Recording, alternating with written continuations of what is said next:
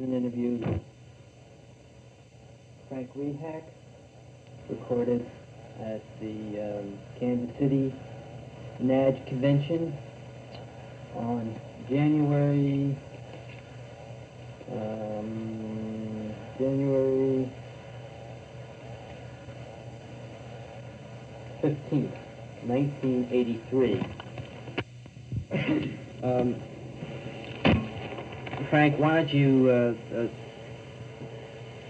tell me a little bit about your background before you really hit New York City, uh, your playing background, and uh, um, were you on the road before you hit New York? Well, I was born in New York, actually, so uh, it's kind of the reverse. I was I was in New York, and then I went on the road. When were Uh, you born I- and what borough? I was born in Brooklyn, New York, in the Bedford-Stuyvesant section of Brooklyn, and That's uh, changed, hasn't on July 7th, oh yeah, July 7th, 1926. So that makes me, as of today, 56 years old. Uh, although I feel a lot younger than that. Uh, let's see, I started off playing cello. I started off playing piano, actually, when I was about six years old. I Took lessons? Piano. I started studying piano when I was about eight, but I started playing when I was about six, and I was reaching up to the keyboard, you know, I had to reach over my head to, to get to the keyboard, but uh, I, I just was naturally attracted to playing the piano when I was a kid. And by the time I was 10 years old, I had no uh, doubt about what I was going to do with my life. I was going to be a musician. And, and I'd never, you know, how kids grow up and they say, well, I'll be a fire chief or I'll be this or that. Uh, I never had any doubt about being a musician from the time I was nine or 10 years old. And I studied uh, piano for about six years. Uh, I played cello for several years, and I played the baritone horn for several years. I became a pretty good baritone horn player. And I hated jazz music. Uh, What was the first jazz you heard? well, the first jazz that I heard, that I listened to, uh, an interesting story. The, uh, the very, well, let me put it this way. I took up trombone when I was in the Navy because if I didn't take it up, I was going to be loading ammunition on a on an aircraft carrier, and I figured that was no part of my lifestyle that I wanted to, uh, uh, you know, get hooked into. Uh, so I told people that I, I told our, our chief in the Navy that I could play trombone, and I could play baritone so I could play bugle calls on trombone. And so this morning uh, I found out that if I didn't become an instant trombone player, that I was going to uh, be loading ammunition starting that day. So uh, that afternoon I played my first job on the trombone, and of course all I could play were notes in the, in the first position.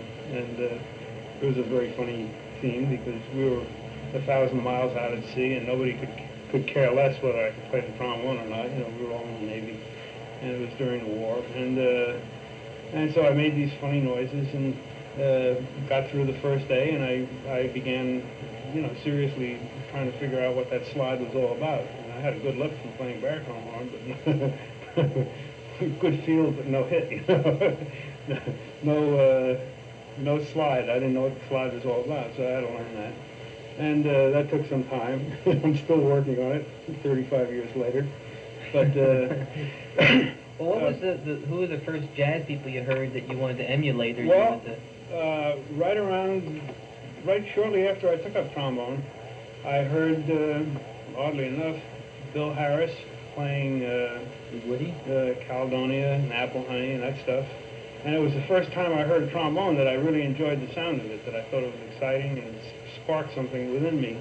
I also began listening to Lawrence Brown, who I thought was uh, a phenomenal trombone player in those days, and I still do. I still. TD didn't turn you on. Uh, Tommy Dorsey, not particularly, no. I, I listened to him in the early days of my playing, but I went through a whole phase of, of listening to, uh, oh, some of the real old-time guys. And I, mind you, this was during the war and I was overseas, so I didn't have access to a, a great big raft of records, although uh, I managed to uh, get uh, close to a young lady who owned the only jazz record store in Honolulu. So, uh, so that made life a little easier in a lot of ways. Uh, I could listen to all the jazz music that I wanted that was available at that time. And uh, uh, the first jazz record that I ever uh, tried to actually emulate was a, a thing called I'm Confessing by J.C. Higginbotham. And it was a great old, uh, I think it was a black and white record, uh, 12 inch 78. And this is, you know, this is all before tape machines were not invented yet. Uh, 33 and a third records, stereo wasn't invented, you know, this is old stuff. And uh, so I heard this record of I'm Confessing by J.C. Higginbotham, and I copied it off. I wrote it all out. And one day I was playing in this big band, you know, we used to play a medley every once in a while, and, and the guys would, you know, play some jazz choruses, and I said, listen, I want to play a tune, you know, and they said, sit down, you can't play jazz, and I said, yes, I can, you know, and they said, okay, what do you want to play, you know, and I said, I'm Confessing. so I stood up and I played I'm Confessing, and I played this great chorus, you know, it was a wonderful chorus, so I still remember parts of it. And, uh, and they looked at me with their mouths open, and they said, man, we didn't know you could play jazz, you know. So there I was, uh, a jazz player. Except that, of course, a jazz player has to uh, innovate, you know. And about, about the third day down, the only tune I could play was I'm Confessing, and I played it exactly the same every time, you know. So people began getting suspicious, you know. So I had to start changing some of the notes around, and I started fishing around and figuring out different notes to play instead of the original things and uh, and I'd put this record on and I'd try to play along with it and play a little bit different than than uh, JC did. Uh, and I eventually learned how to play jazz almost by doing stuff like that. Uh, the second tune I learned was Blue Skies by I've forgotten who played the chorus on it, but, but I learned how to play Blue Skies and then uh, oh, and the whole the whole series of, of early tunes. Now, the first time that I heard any bebop was a different situation uh, I had, by that time, I had learned to, to kind of go through Jack Teagarden, Lawrence Brown, Bill Harris, uh, this J.C. still the Higginbotham, you know. Oh, yeah, this is early 40s, you know, 43, 44, 45, around in there. And, uh, and I was still in the Navy, and we were in Hawaii, and uh, one night some of the guys in the band, in fact, you might remember uh, the orchestra in Washington. Uh, it was a great group that Willis Conover had a lot to do with, called the orchestra, and the drummer's Oh, yeah. name was Joe Timer. It was Bill Potts band, wasn't it? Well, it was the predecessor of the Bill Potts band, actually, yeah. But there was a drummer by the name of Joe Timer that was in that orchestra. But prior to that, he was in the Navy with me, and uh, he was a real fine drummer.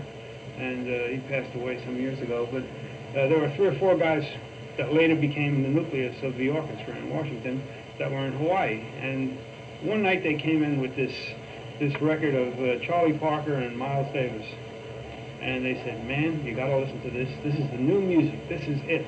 Fabulous stuff. And so they put it on, and it was the most god-awful stuff I'd ever heard in my life. I couldn't believe it. The trumpet player was hitting clams all over the place, and the alto player was out of tune. And I said, you guys are crazy, man. This is the worst, you know. And, and they said, no, listen to it again, you know. And boy, they had me practically tied down to this chair listening to this record of Now's the Time and Billy's Bounce, you know, which by today's standards is uh, almost elevator music. You know, it's it's so it's so uh, pretty, tame, sure, and, and you know melodic. Uh, anyway, in those days, man, I was revolutionary stuff, and uh, I finally got so angry, you know, just sitting here listening to this thing over and over and hearing these guys make mistakes. That I took the record, an old '78 record, I broke it over my knee, and it, you know, it went into about 18 pieces and I almost got lynched. Uh, and now, mind you, this is before tape recorders, you know, so the only way that we could, that I could repair the damage, because I had to do that, it was wartime, with no other copies of this thing, was to take this record and put it together like Oh, a jigsaw God. puzzle, and then tape up all of one side of it, and then flip it over like a flapjack, get it on a turntable, and then we had an old Wollensak wire recorder, and we taped it, you know, with, with all these clicks from the broken things on this record, and then take the tape off and do it the same thing on the other side.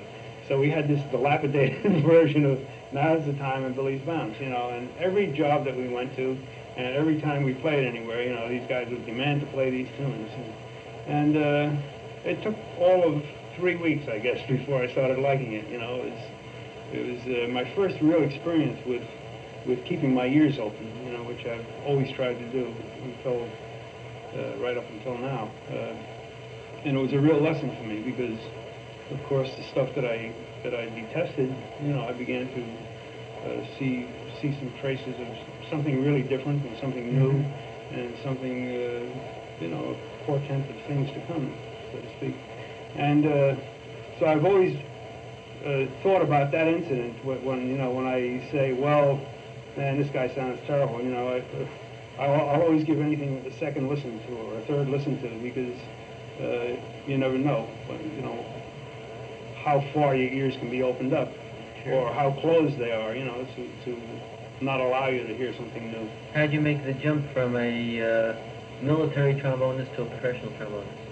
Well, uh, during the war, there were a bunch of uh, bands in Hawaii. There were about 14 good bands. There was a band called the Hellcats down there, which was a uh, mostly Jimmy Luns- Lunceford This is all guys. basically to entertain the troops? Yeah, it was sure. It was you know, guys were coming in and out of there and going out to Guadalcanal and going to out on ships and you know eventually over to Japan and whatnot. So it was. Uh, there were a lot of big Army and Navy bases there, and Marine bases, and uh, I began fiddling around with jazz, you know, and, and learning more and more about it. Just just simply by doing it every day, by practicing and and trying to play as much as I could.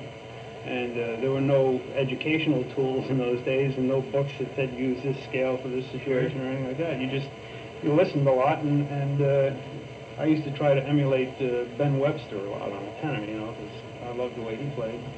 And I would try to play trombone choruses the way he did on tenor, or Lester Young, you know, several different people. But um, uh, I eventually got a job playing with a sextet, and I eventually became the leader of that sextet. And we used to play six nights a week all over the island in, in the, at various service clubs. So it was a golden opportunity for me to just stretch out and learn how to play jazz and, and really uh, practice that. And then along with my classical training on the other instruments, you know, it gave me a, a pretty well-rounded base to, to uh, become a professional. Anyone else in that band that went on to play? Uh, there was one other fellow, Erwin Price, who was uh, now with the Philharmonic. I just found out tonight. Right. And, uh, but he, you know, he helped me a lot right in the very early days until he got out of the Navy himself. But uh, uh, I don't think that any of the other players uh, made music their career. There was one fellow by the name of Bill Vesley who worked around Chicago, an alto player, for a few years, but I lost track of him. I don't know whatever happened. Nobody ever became famous, certainly. So, uh, John McDade was in that band. Mm-hmm. Trombone players all know John McDade, so he was in that band with me, and he was he was with me the day I took up trombone, so he can verify. He knows you from, crazy did, stuff, did yeah. he tape that first day, though? that wasn't on the tape. No, there was no tape. That's right. Well then, um, uh, so that's how you got some of your experience. Um, when was the transition to professional player, or the first gig Well- outside the, the Navy? First gig outside the Navy was very funny because I was telling you earlier today that I began writing to various people, and uh, I lived in uh, lived in Long Island. You know, my folks lived out there, about 50 miles out in a town called Bohemia, and uh, uh, there's a town of Patchogue close by, which uh, had a uh, hotel in it with a cocktail lounge. And I heard about a group that played there on weekends that was supposed to be some pretty good jazz players. And I went down this one night with my, I think I had my valve trombone because I was also playing valve trombone and playing baritone horn. It was great to be able to play both instruments. And I think I went down there with my valve trombone the first time, and I asked to sit in with this group. And, uh, and they said, oh, no, the manager won't let us, you know, the manager doesn't let him, and they didn't know me, and uh, of course, nobody, I didn't know me at that time, so, so I was just trying to convince these guys by, by saying, um, uh, oh yeah, I know Groovin' High, and oh yeah, I know, you know, I know this tune and I know that tune, and just trying to use the language to, to gain entrance to, to uh, sit in. And I kept going at it all night, and, and the tenor player would not let me sit in. He was the leader.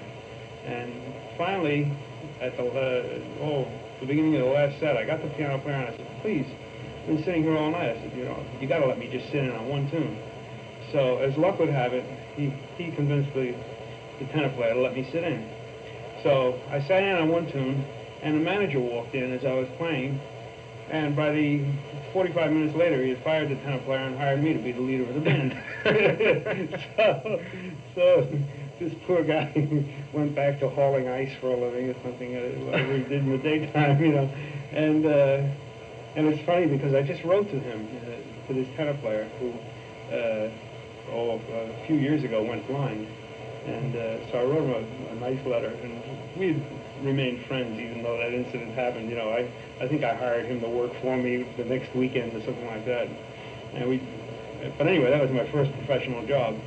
And I worked there every Friday and Saturday for a few weeks or a few months. And uh, Had you heard JJ by this time? uh, no, I hadn't. Who who was no. the most advanced trombonist Uh, outside? Phil Bill Harris was still was still tops, and this was uh, 1946. 19, Well, it's still early yeah, for JJ. uh, yeah, 1946, maybe early 47.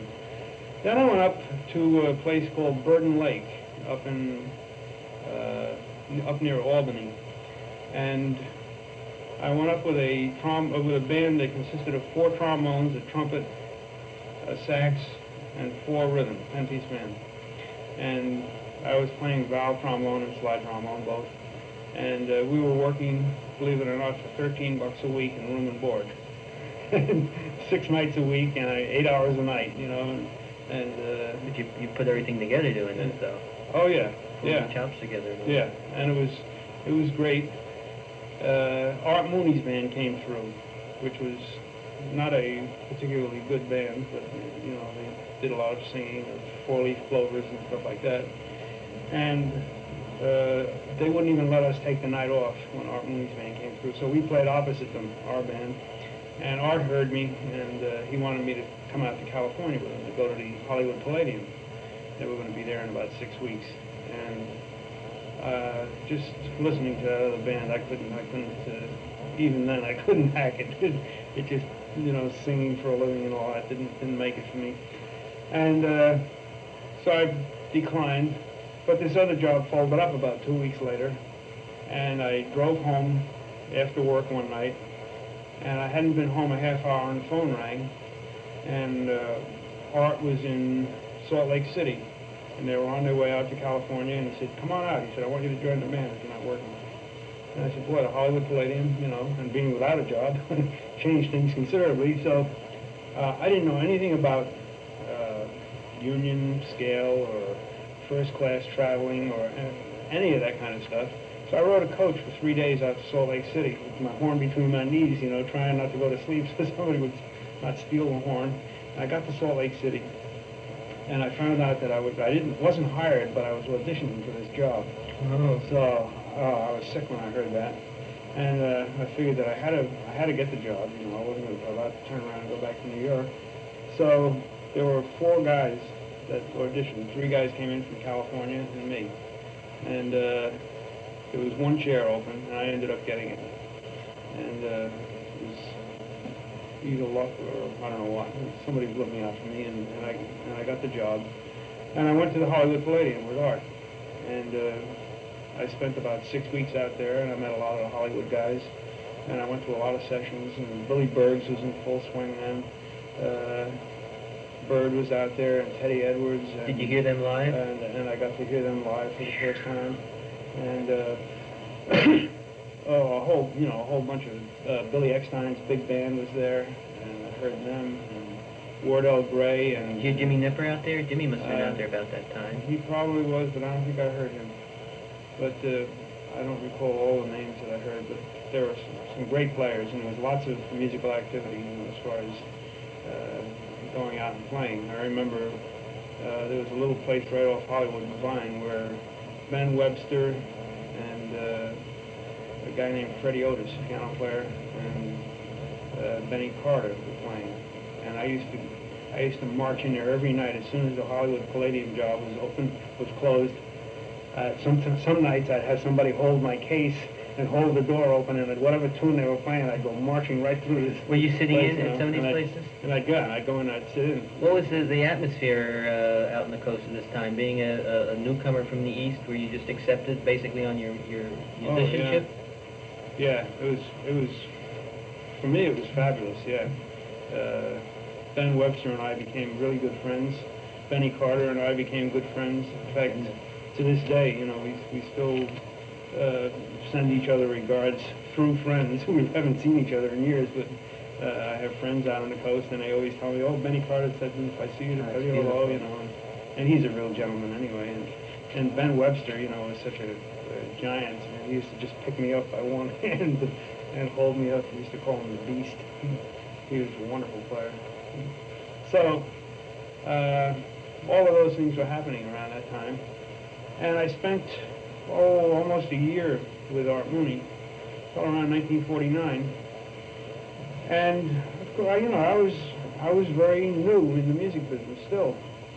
Uh, But you were in the, uh, a union member but, now. You joined oh, the union yeah, I was in the union, and I was, I was also, I joined the union in New York, actually, before I'd gone out to the coast. And, uh, um, I got back to New York, and I was working in the Meadowbrook with Art Mooney, and Gene Krupa had been looking for a trombone player. And Was that to replace Rosolino? no, that was to replace somebody else. And he had Frank and he had Urbie, and he was looking for somebody else. uh, For, I forgot who left, but somebody who, whose name I don't recall. Anyway, he was looking for a trombone player, and he was auditioning guys for about two weeks. And I felt like Gene Krupa's band was way above my head. You know, playing with Art Mooney's band was one thing, where you sang half the night, you know, and you did funny, funny antics, you know, wore funny green jackets. But to play with a jazz band like, uh, uh, you know, Don Fagerquist was on the band, Roy Eldridge was on the band. Uh, uh, there was some, you know, really good jazz players. Charlie Kennedy. Uh, I think Charlie, Charlie Ventura may have been on the band for a short time there. Was There was Mulligan writing for that band? um, Jerry was writing for some of the stuff. Um, I don't recall who else wrote offhand, but anyway, it was a really top-notch band, and uh, I felt I was a little nervous about you know even auditioning for the band. And a guy named Al Stewart, trumpet player in New York, uh, finagled me into coming down to a rehearsal one day. We were walking down the street, and he said, "Listen, I have to stop in Nolas for a minute." He said, "Come on up with me." You know, and so I went in, and I happened to have my horn with me. And we walked into the studio, and he said, Gene, here's the guy I've been telling you about. And he stuck me in and closed the door. And Gene said, great, kid, get your horn out, you know, and, and there I was. And, What did an audition consist of? Was it reading uh, the book or just yeah. playing with Krupa? no, I had a, I, the band was rehearsing. Oh, I see. And I had to sit in with the band. And he had auditioned about 30 guys already, and they were leaving town that afternoon to go to Allentown, Pennsylvania. And so that was my first meeting with Frank and, and Urbie. And uh, it was very funny because, well, Urbie wasn't there that day, but uh, Frank Rosolino was there. And Gene asked me to, you know, play some stuff and play some jazz, and I played some jazz. And, and he said, okay, we'll leave. The bus is leaving at 2 o'clock. And I said, well, I, I can't go anywhere. I have a job over at the Meadowbrook, you know. And he said, well, kid, you want this job, you better get somebody to, to cover you tonight, you know, and, and just get your stuff together. So I did, and uh, I got Chauncey Welsch to cover me over at the Meadowbrook for the next couple of weeks, and gave, gave my notice via Chauncey. And uh, two, you know, three hours later, I was on a bus going to Allentown, Pennsylvania, with Frank Rosolino and company, and uh, it was a wild experience, you know, tremendous. Must have been the crazy. Yeah. Frank was crazy, wasn't he? Oh, I he's, mean, you know, he was nice crazy, yeah. oh yeah, right. Wonderful. And, uh, well, you know, uh, for the next year, we became best of friends, and we were inseparable. You know, everywhere we went, we we would hit every club and every one-nighter. We didn't care whether whether the club was open or not. we were there playing. You know, it was it was uh, every night. Frank and I would be out playing in some joint. You know, after our regular job.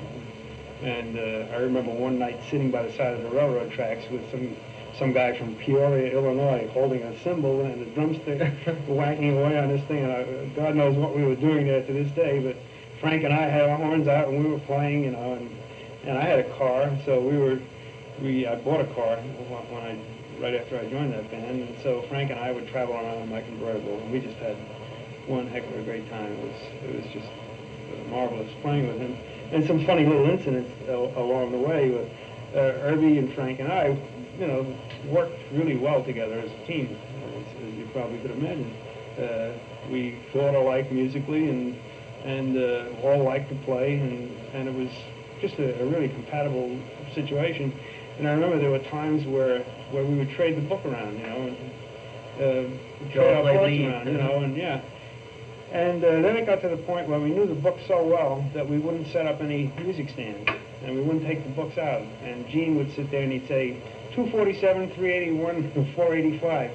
And and Irving would say, okay, why don't you play first on this, and, you know, and we wouldn't even have any music out, and we all knew the parts. So, we, and Gene would flip out, you know, he'd say, yeah, you gotta look like you're working for a living. You gotta think you guys sit there with your legs crossed and you play these parts. And, and you know, and he couldn't fault us because we were playing them perfectly, but we just knew the book. so it was great. So we kept these music stands in front of us and never opened the book for you know, but rarely. And uh, and we all learned a lot from each other. I, I would like to think. Uh, I certainly learned a lot from those two. You know, they were both fabulous trombone players. And, you know, I think the team was, was one of the high points in my musical career as far as playing with a trombone section. That was, you couldn't beat it. Well, you played with some fine sections, it seemed like, for a while. Jim Dahl, Jimmy Cleveland, Frank Rehak was almost a house rhythm section for bands in New York and recording sessions, and you guys worked so well together. Plus, you were kind of foils for each other. The styles of, um, well, there was a nice contrast between Yeah. the three of you.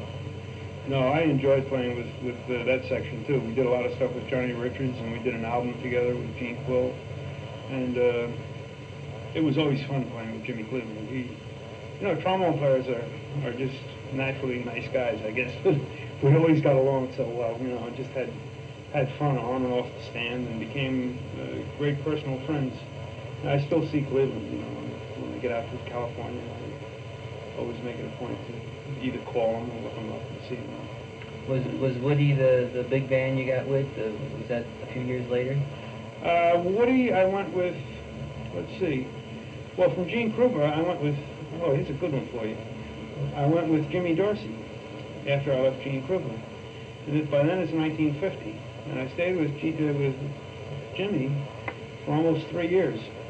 I quit the band the first night because they went overtime and I missed my train out to Long Island because Jimmy was kind of juiced out at the end of the night and he wouldn't stop playing. And uh, so I said, well, I'm not going to work for a leader that's a, you know, a juice bug. It's, that's a real fight, you know, you never know where you are. So, so I, uh, I gave my notice the very first night on the band, and he gave me a raise the next day, and I stayed on, and I ended up staying on for about three years. And, uh, and that band was, you know, a different kind of band. It wasn't a jazz band, but if you recall, Tommy and Jimmy were not on the best of terms at that time. And so my instructions from Jimmy were, he said, anything you can do to make Tommy mad, you should go ahead and do it.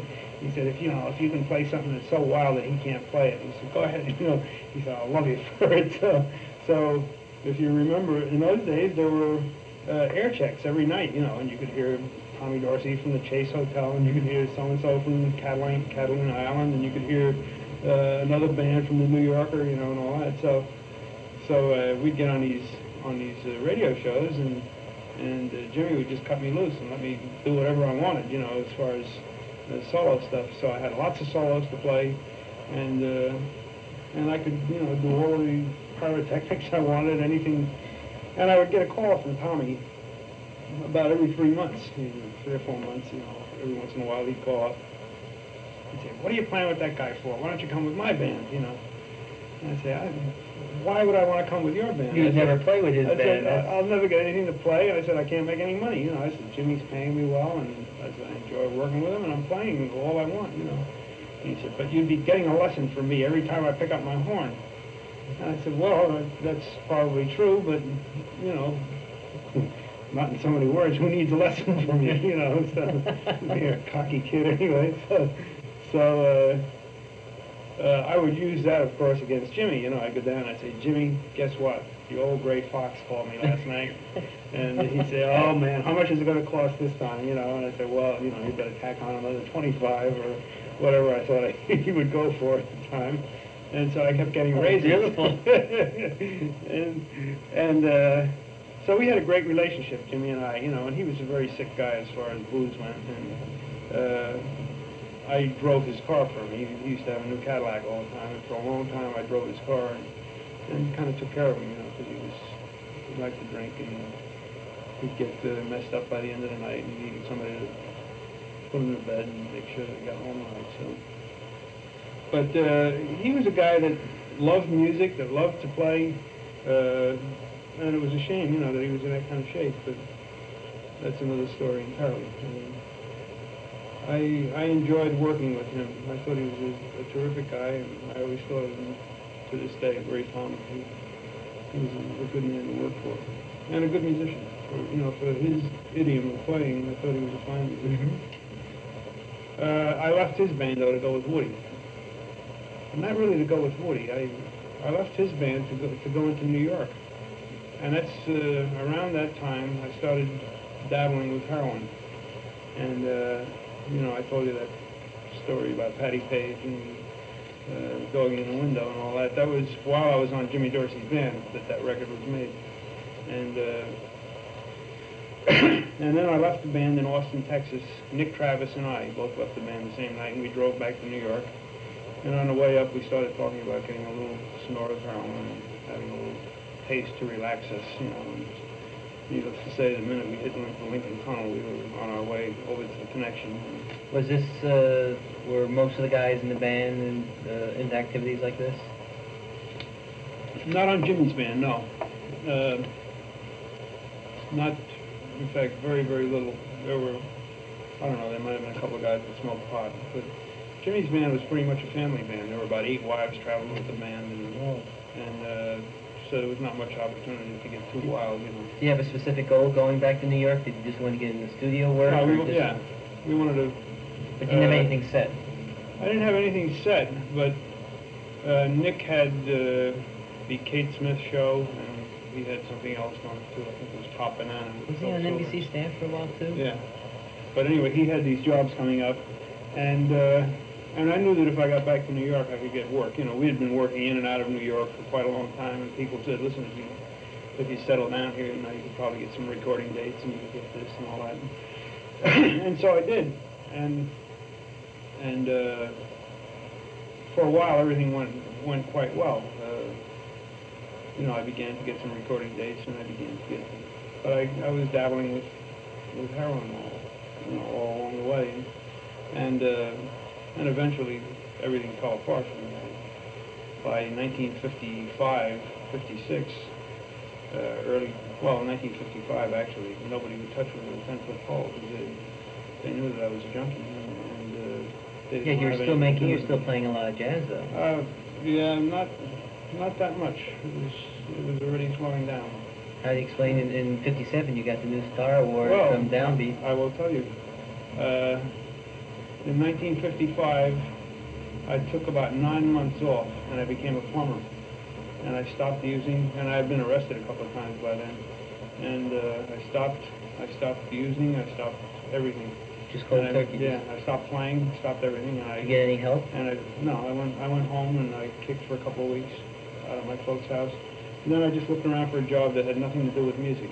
And I didn't know anything but music since that's all I'd done. And so I became a plumber, plumber's helper. And I learned that whole business, you know, I, I spent, I don't know, around nine months doing that. But I learned pretty much the whole business to the point where I could go in and install, you know, whole plumbing systems and all that by myself. And, uh, and I stayed away from all, all kinds of drugs. And I felt pretty good about being able to do that. And came back into New York one night and went into Charlie's Tavern, the old place that I remember fondly. and Where was that? uh, that was on 7th Avenue between 51st and 52nd Street. And anyway, went in there, and uh, there was a fist fight going on. And a fellow named Al Robertson, trombone player, got hit in the face, and his teeth were loose and all that. He was supposed to work at Birdland with Eddie Grady and the Commanders. I never, I don't never heard of. Eddie Grady? Well, he was a drummer, and uh, and he had a band with four trombones in it, and uh, it wasn't exactly a jazz band, but somehow they got a job at Birdland. So uh, this fellow Al asked me to go down and sit in with him. So I went down. Oh, I said, listen, I don't have a horn, I don't have a mouthpiece, I haven't played in nine months. He said, man, it's just playing third trombone. He said, you know, you can do it. And anyway, I finally went down and, and uh, played the job. This was on a Friday night. Uh, Saturday night, I did the job again. Incidentally, Friday night, right after the first set, a bunch of my uh, old friends came down. They, said, "Oh man, you're back in business. Come on up with us. You know, we'll turn you on." I said, "I'll go with you, man. I'm done with that stuff forever." And uh, so we went over to the Alvin Hotel right across the street, and they threw me a bag of stuff, you know. I said, "I don't want it, man." I said, you give it to me, I'm going to throw it down the toilet." And they said, "Oh, oh, oh, that'll be the day, you know." So I said, "Well, this is the day," and I picked it up and I threw it down the toilet. And uh, I remember flushing this thing. This guy had his arm down the toilet trying to retrieve this ten dollar bag of heroin or something that he'd given me. And uh, so, man, I walked out feeling like I had the world by the ass. You know, I had like, you know, if I could do that, I could do anything. And I went back and I finished out the weekend at Birdland. And by the end of the w- weekend, that story had circulated around town, you know, among certain circles that, boy, this guy's really clean, man. He's really straight. And We gave him some stuff and he wouldn't take it, and you know. And uh, the upshot was that by Sunday night, somebody had called me for a record date on Wednesday, and Mm. somebody else had called me for a record date by on Friday, and my my stock was going back up. So uh, I never called.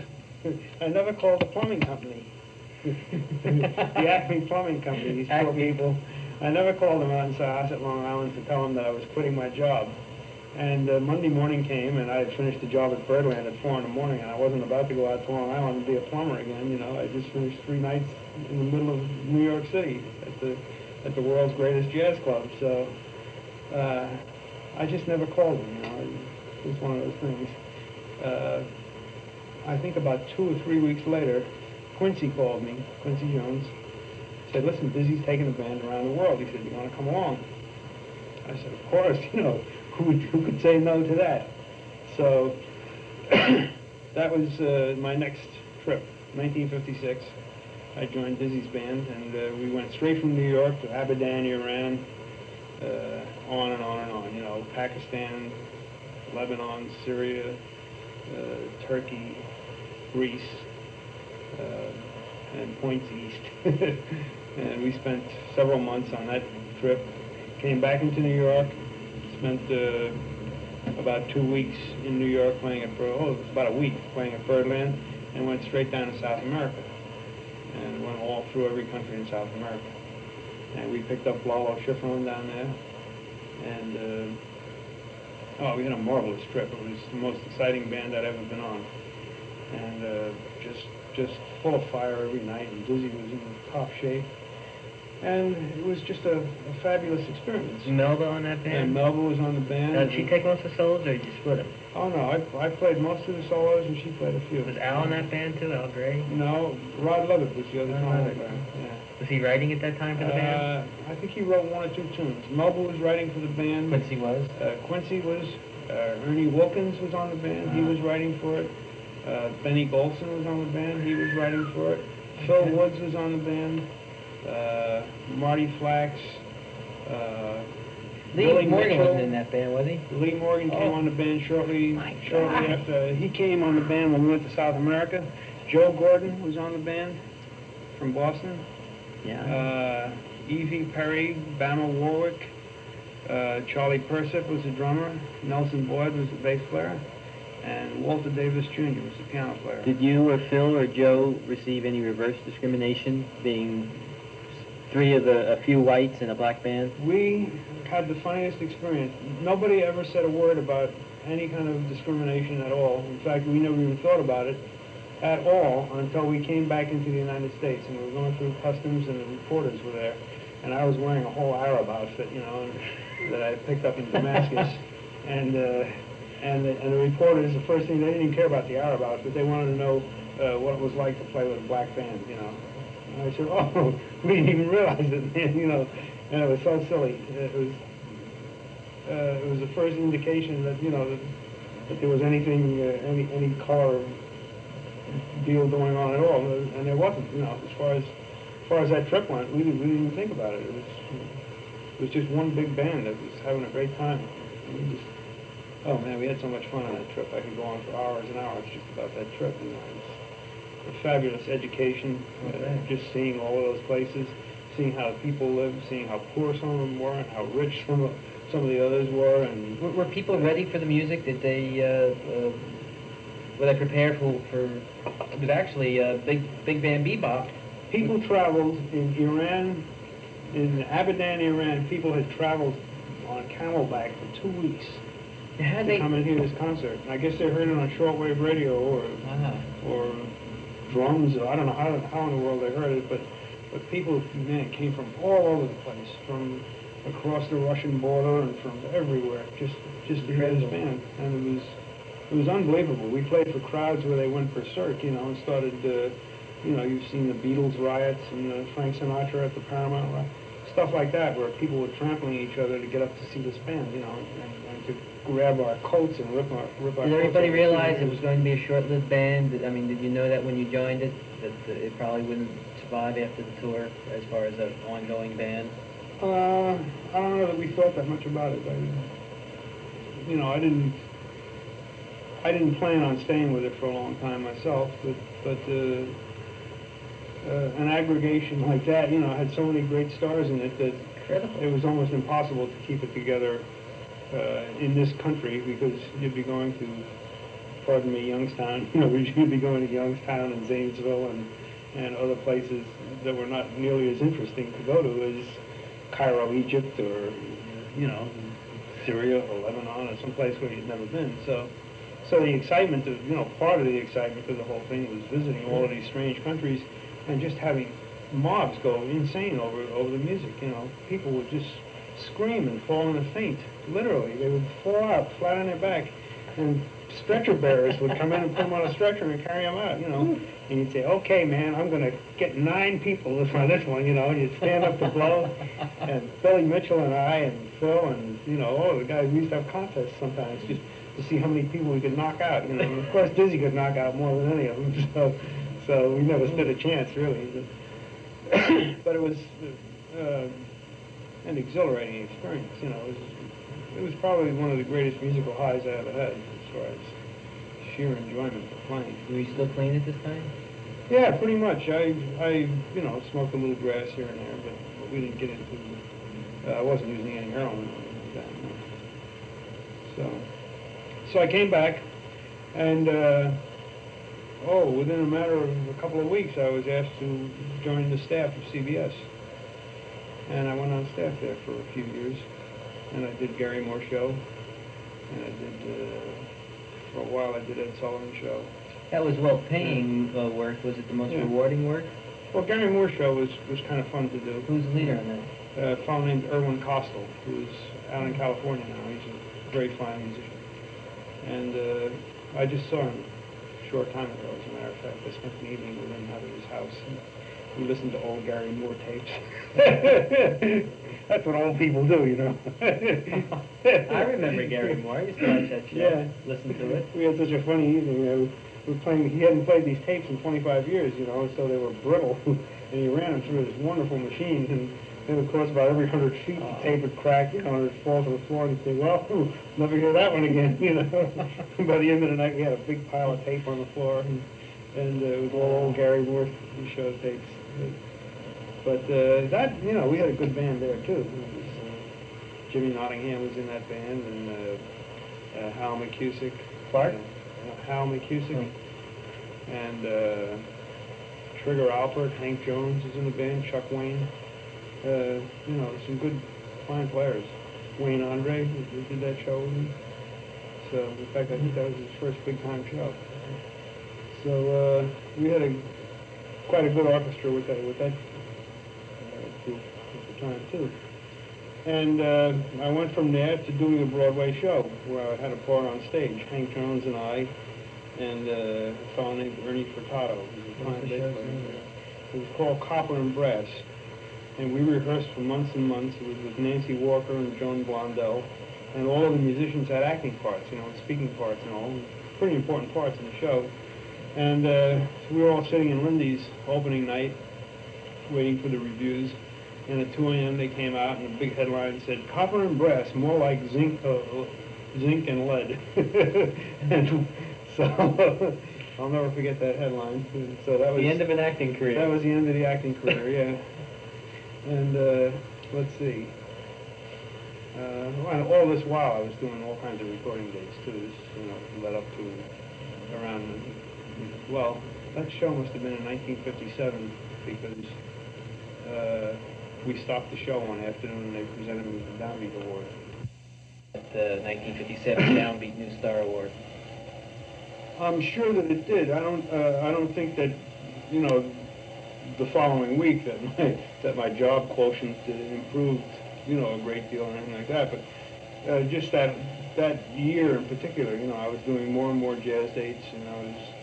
Uh, You still going to sessions too, just, uh, just jam sessions? Not or too, not too many, no, because I was, well, I was busy, you know, most of the time, but, but there were more and more dates of, of all sorts happening. Uh, by 1958, I was finding myself on three or four record dates a day, you know, almost every day. I remember one period there where, where I went for nine months without a day off. And, I mean, seven days a week, and I was doing at least three dates a day, every, every day Unbelievable. you know, and sometimes five dates.